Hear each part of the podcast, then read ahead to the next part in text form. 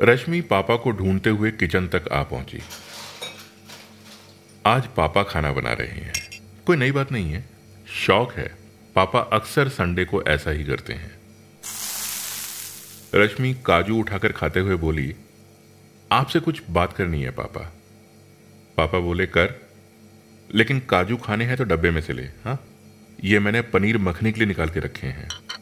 रश्मि ने हाथ के बचे हुए काजू वापस कटोरी में रख दिए। पापा, मुझे लगता है सुधीर से शादी करना गलत होगा, उसे मना कर सकते हैं क्या?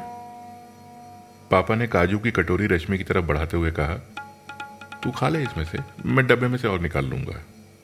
रश्मि बोली, बात काजू की नहीं है पापा, मुझे लगता है सुधीर से शादी करके मैं खुश नहीं रहूंगी। पापा बोले, क्यों? सुधीर में बुराई क्या है?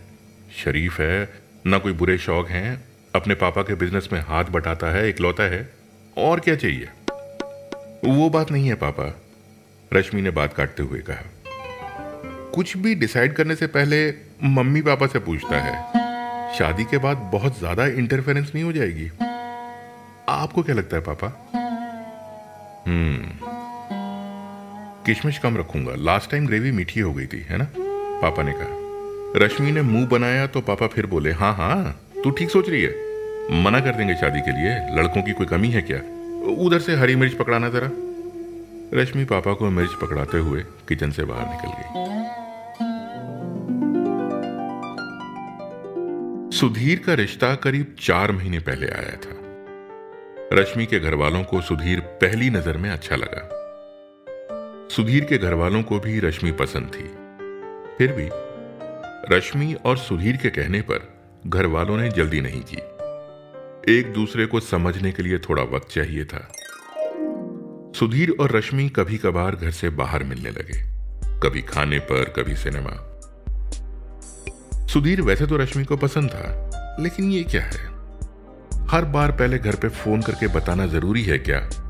पापा जी, मैं रश्मि के साथ बाहर खाना खाने जा रहा हूं। मम्मी जी, रश्मि ने फिल्म का प्रोग्राम बनाया है, रात को घर देर से आऊंगा।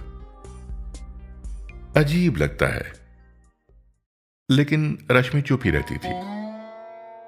शादी के बाद भी सब ऐसे ही चलेगा क्या, जिंदगी भर? अब रश्मि का फैसला डगमगाने लगा था। पापा से अपने मन की बात कहनी थी, कह दी।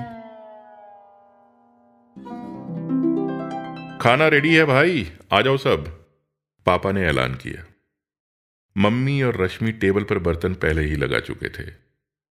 पापा पनीर मखनी का डोंगा टेबल पर रखते हुए बोले, ये लो भाई, आज पेश है पनीर मखनी पापा स्पेशल।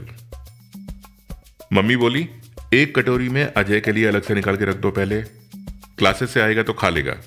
पिछली बार चिकन बिरयानी में उसे सिर्फ चावल ही चावल मिले थे। पापा ने तसल्ली दी, किचन में रखा है ढक के उसके लिए, अब शुरू करें? रश्मि खाना शुरू कर चुकी थी।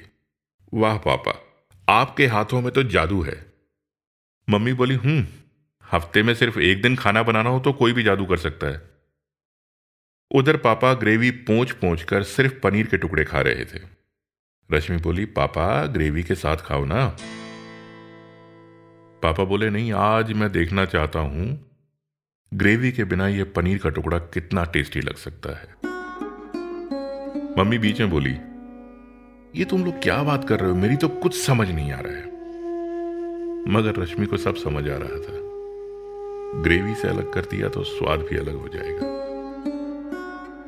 क्या सोचने लगी, खाना खाना, मम्मी ने बोला। रश्मि पापा की प्लेट में ग्रेवी परोसते हुए बोली, मैं पनीर को ग्रेवी से अलग करने की कोशिश नहीं करूंगी। पापा मुस्कुराए और खाना खाने लगे। कहानी समाधान नहीं है, ना ही समाधान की तरफ कोई इशारा है। तय खुद हमें करना है कि हमारी जिंदगी की प्लेट में परोसा गया रिश्ता कहीं इसलिए तो बेस्वाद नहीं लग रहा क्योंकि उसे ग्रेवी से अलग कर दिया गया है। हुँ?